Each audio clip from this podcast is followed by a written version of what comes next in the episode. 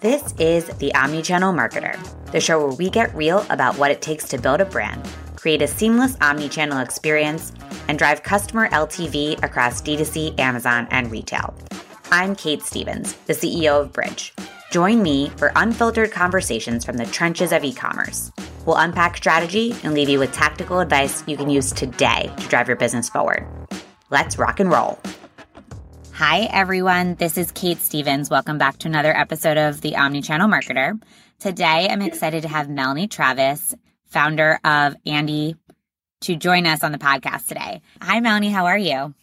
Hi, Kate. I'm great. Thanks for having me. How are you? Good. We were just chatting about, you know, how Melanie went to Taylor Swift this weekend, and I am truly so jealous. So maybe I will get to, you know, one of the remaining concerts. Anyway, so Switching gears, would love to, you know, hear a little bit more about your personal background that, you know, led you to founding Andie. Yeah. So, I mean, my background is really in the startup ecosystem in New York. I started my career at a company called Foursquare back in the heyday. It was really cool to check in and be mayor of your favorite coffee shop. I don't know if you remember those days. And then from there, I went to Kickstarter, the crowdfunding platform. And then from Kickstarter, I went to Bark, which is best known for Bark Box, the monthly box of toys and treats for your dog, public via SPAC in 2021. And uh, so, so really kind of did the tour of these sort of fast growing venture backed consumer internet companies and loved it, loved the experience. And frankly, wanted to start my own thing. And so I would say Andie was born from a, you know, desire to start a company and and sort of like run run that race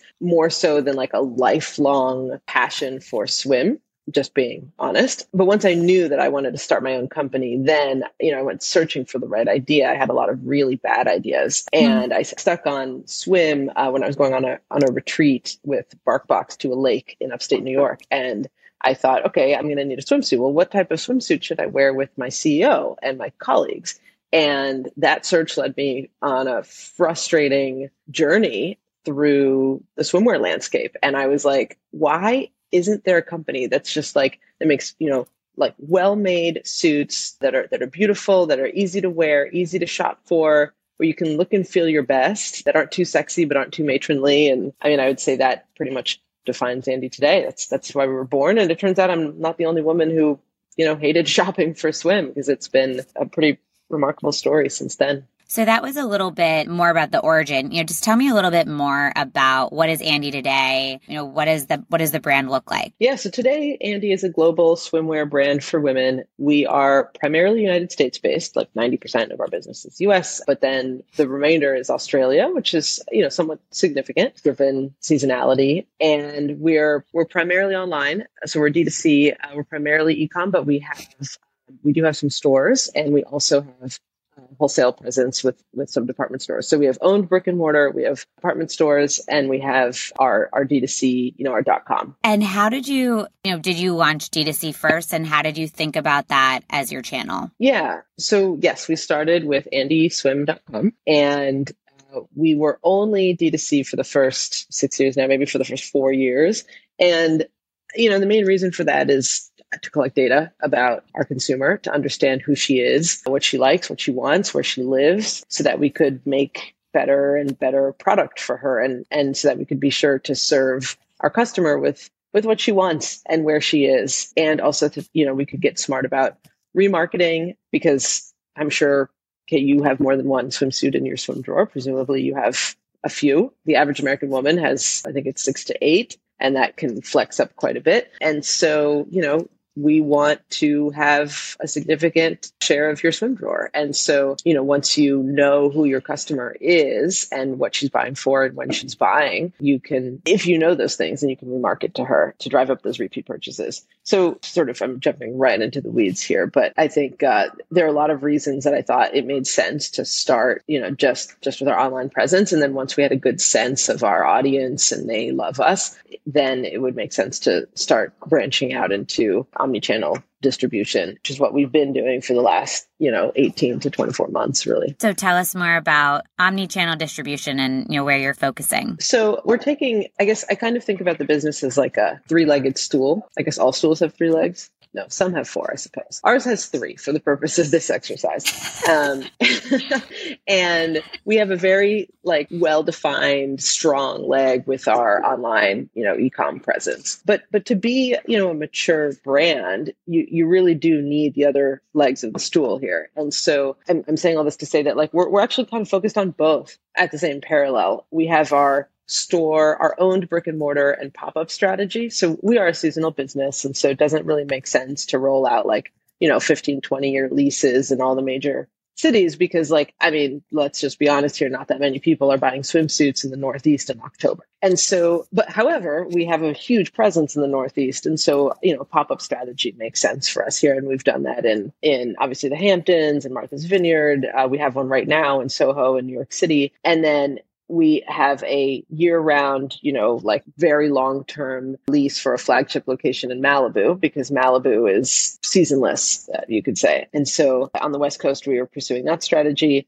And then obviously Florida, we do pop ups for the snowbird season, like Q1. And then, uh, so that, that's sort of like owned brick and mortar and pop ups and how we think about that. And obviously there's a lot more to unpack there, which I'm happy to. And then there's, there's wholesale. And we started our wholesale journey with sort of small beachside brick and mortar boutiques, really, to have a presence in places where we are not. And that has been very successful and has been growing steadily year over year. And then we finally decided it's time to go big and go with the bigger sort of big box retailers. And so this year we're launching actually this week in Nordstrom across, I believe it's 15 doors. And, you know, obviously hope and expect to increase it from there. And so we're, we're really developing the wholesale stool leg, if I can beat that metaphor to death, as we as we as we you know sort of evolve as a brand. Um, so so the, so brick and mortar and wholesale are really sort of in parallel, but of course, ecom remains the biggest, most important channel for us. How do you think about like your own pop ups as opposed to like a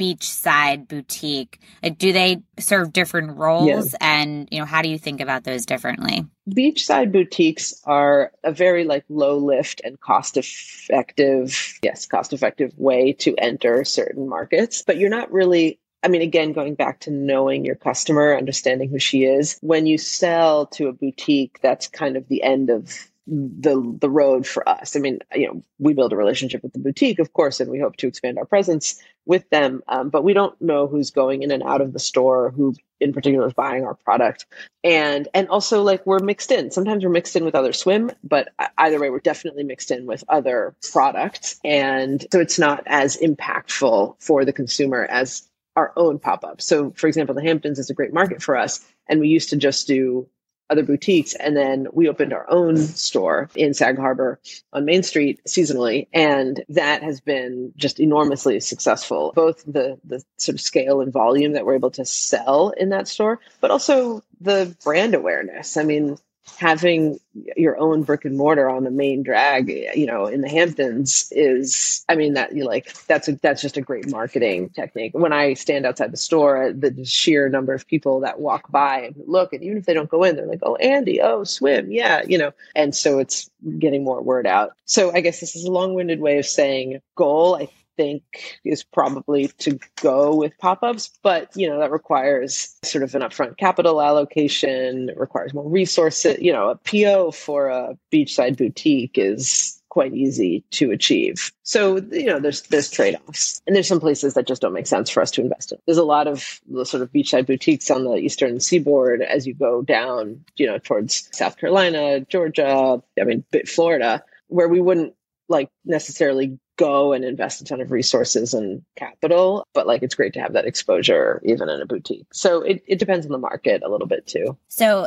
you know, you, you mentioned you could go a little deeper on the pop ups, and I'd love to take the opportunity to do so, just given that you clearly have, you know, a seasonal business that has defined markets where it makes sense to have like that heightened brand awareness. So, what are some of the things that, you know, when you're planning a pop up that you're thinking about and the considerations I know you mentioned up upfront capital. Can you kind of walk me through a little bit more about, you know, the pop up business?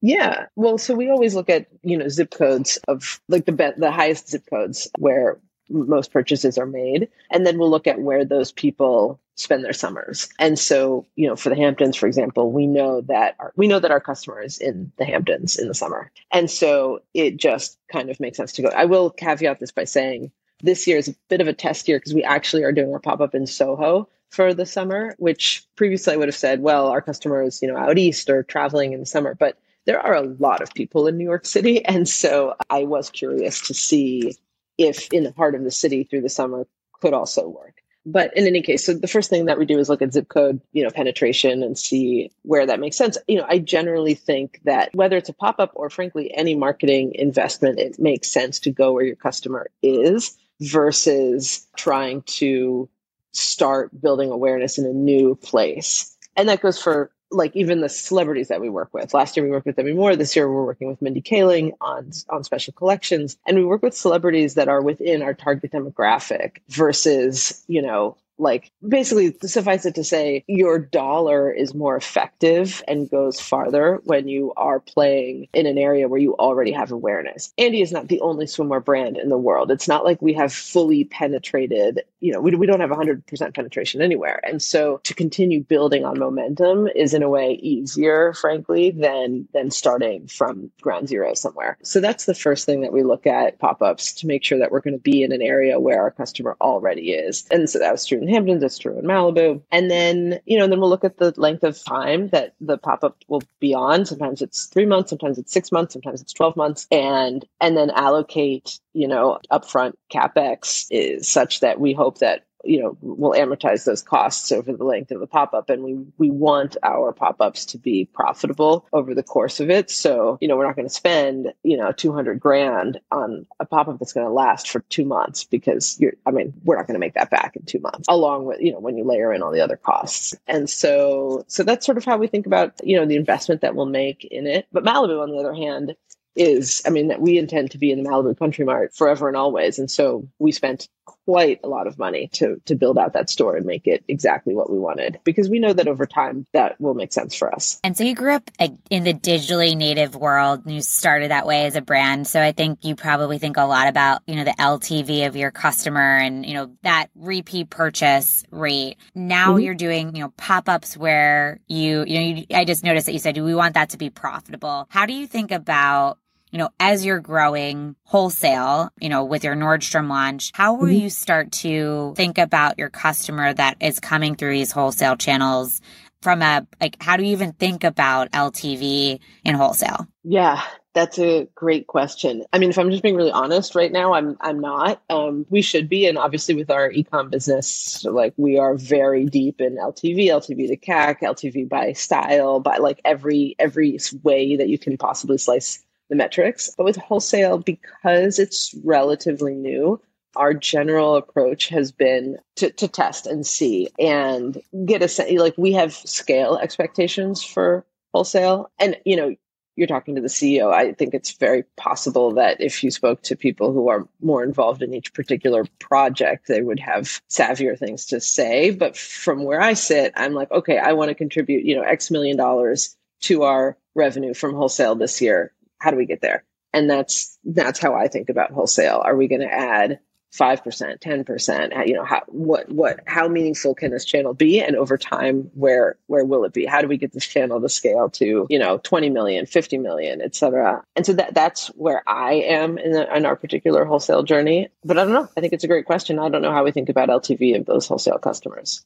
I do think that now what I understand is that a lot of these department stores are are getting a little more involved in sharing information because they themselves are learning more information. They're, you know, they've had to sort of shift the way that they do business, but I couldn't tell you right now exactly what those, you know, more sophisticated sort of D2C metrics would look like from from almost in, in our wholesale channels. So what you do know is like what you do digitally when you know your customers. So you how are you using that data to inform either your merchandising or your your partnership with Nordstrom, you know, with this launch? Like is how like, talk me through how that's working and how you're, you know, hoping to set like, you know, the the brand up for success with that launch. I would say it starts from a product perspective. Um, so we're obviously not giving Nordstrom, you know, our whole catalog. There's a lot of styles that will remain just at Andie.com andieswim.com or andie.com both work. So I,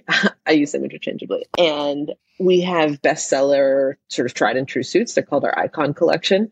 And that's the collection that we're starting with in Nordstrom. We know that it resonates with the customer. We know we, we know a lot about this product and who buys it. And we think that the sort of concentric circles of Andie and Nordstrom sort of like merge around these icon suits. And so that's what makes sense to start with. Um, so from a product perspective, that's how we're thinking about it.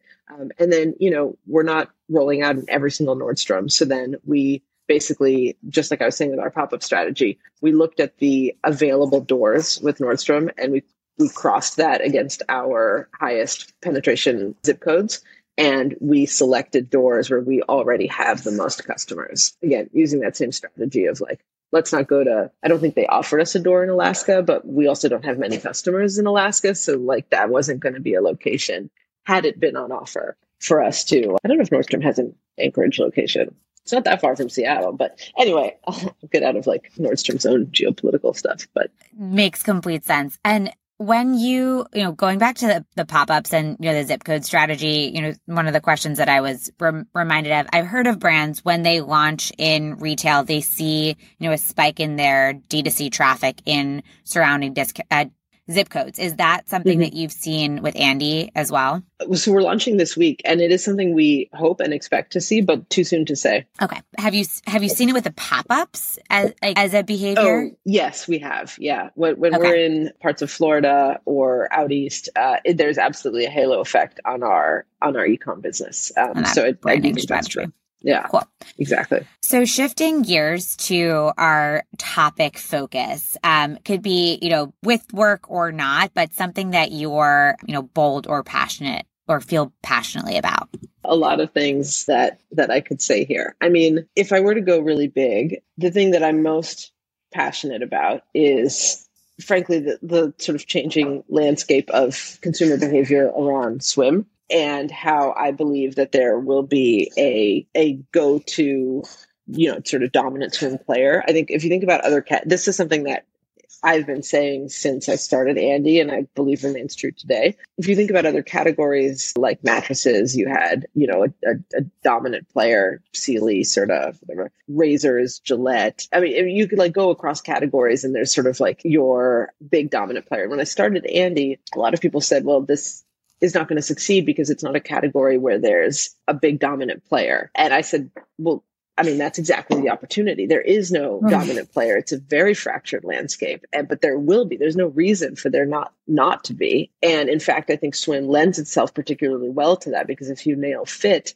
which is, I mean, like a, a well-fitting swimsuit is essential. There's nothing worse than you know, a swimsuit that's like saggy or too tight or whatever. So if you can really nail that, we've been really focused on that then you'll you'll get that customer, the, the woman to keep coming back to you. And I think if you, you know, dovetail our timing with the rise of, you know, Instagram, TikTok, whatever, but like these sort of like, you know, selfies and you, where do you take the most photos? Well, we in particular I take them when I'm on vacation, when I'm at the beach, when I'm doing something fun. And so it, it has, you know, the possibility to sort of latch onto these viral moments. And so I really believe that there is going to be a winner in the category. And the category is enormous, by the way. Uh, I mean, globally, it's $24 billion. It's growing quickly, a lot of interesting dynamics to it. So, you know, I would say what I'm most passionate about is, is like creating, it sounds so corny. I'm trying to find other words, but like a truly generation defining swimwear brand in a way that there hasn't really been before. You have something like Victoria's Secret that was doing decent in swim, but then they exited the category, but then they re-entered. It's a bit of a mess with swim. And then you have, you know, you have companies like J. Crew that come out with seasonal swim.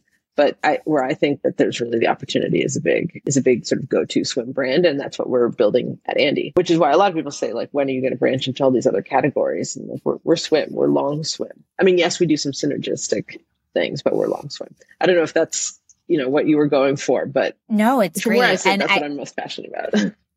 in in being long swim, you know, you talked a lot about your your target customer who I never actually double clicked on, you know, who that is. But then my, you know, follow up question is like, do you expand within that target group or like, how do you see if you're, you're going long swim, how do you fo- focus mm-hmm. on that, you know, growth and expansion? That's a great question. My mind is going in like a million different places, but I'll start with who our customer is. She's our, our core customer is 25 to 45, and she is like slightly more affluent. You know, our price point is around $100. So we're not, you know, sort of like Old Navy swim, but we're not you know, we're not like we're not Eres and Mauricio, sort of like multi hundred dollar suits. It's a little bit of it's it's sort of approachable luxury. Um, and so like that woman is is our core demo, 25 to 45, slightly more affluent, tends to live in urban areas, although at this point we have obviously, you know, we cross the country, we sell everywhere.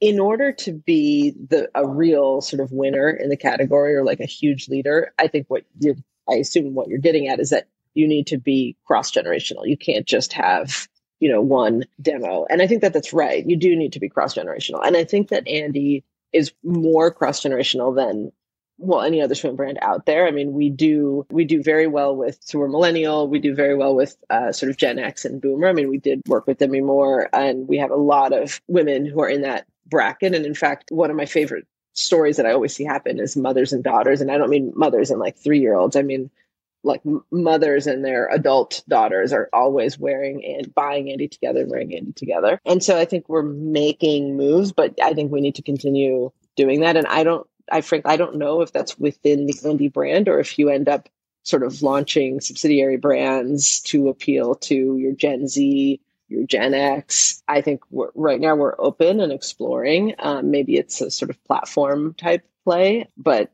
you know, we're we're really bullish on on getting that like you know 13 to 103 over the long run. Makes a lot of sense. All right now moving to our lightning round so just like quick favorites. Yeah. Favorite omni-channel brand. Can i say andie? Okay but i'll say sure. you want me to say something else? I mean that's like has to be what i say right? But i mean like you know i i love levi's and i also like respect them as a company um, a lot the way they started and where they are today. I find a lot of parallels in our story aspirationally. Great. what do you wish you could change about our industry? I wish Tim Cook would roll back the iOS 14.5 privacy changes. What's your favorite podcast?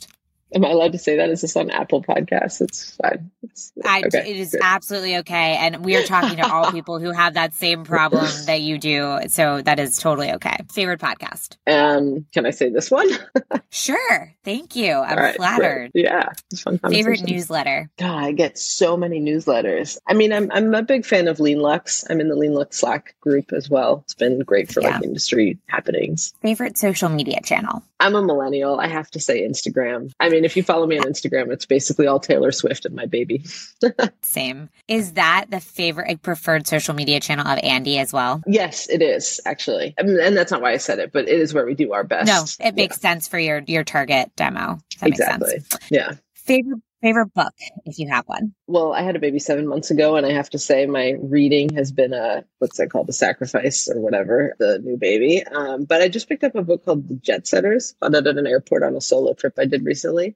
So far so good. It's like a light beach read. I'm not sure okay. if it's my favorite book but i'm happy to be reading after so long. I, I feel like i did not read it all when I I had my baby, so I completely understand that. Except for maybe like I had like a schedule book called Moms on Call that I'm obsessed with and I recommend to anyone. This is yes, I think is amazing. I have Moms on. I have Moms on Call. I I refer to it, or I was referring to it frequently, figuring out what her schedule should be. Totally. And then any event that you're excited about attending this year? I have so many. Uh, I'm thinking about honestly right now. My head is thinking about all my vacations I'm going on and whether those count as that counts. Events. Yeah where are you um, headed? Yeah, I'm going to France in a couple weeks to see family and introduce the baby to all my family. And I mean, if that, oh, well, actually, technically, that vacation is around my grandparents are celebrating their 70th wedding anniversary. If I don't know if you can imagine being married to someone for 70 years, they're both in their 90s. Uh, and so the whole family is flying over to France for this event. And there's nothing to do with work but I'm incredibly excited to watch them celebrate 70 years. wow. Crazy to me. That sounds like an incredible adventure and so special. You'll create so many amazing memories.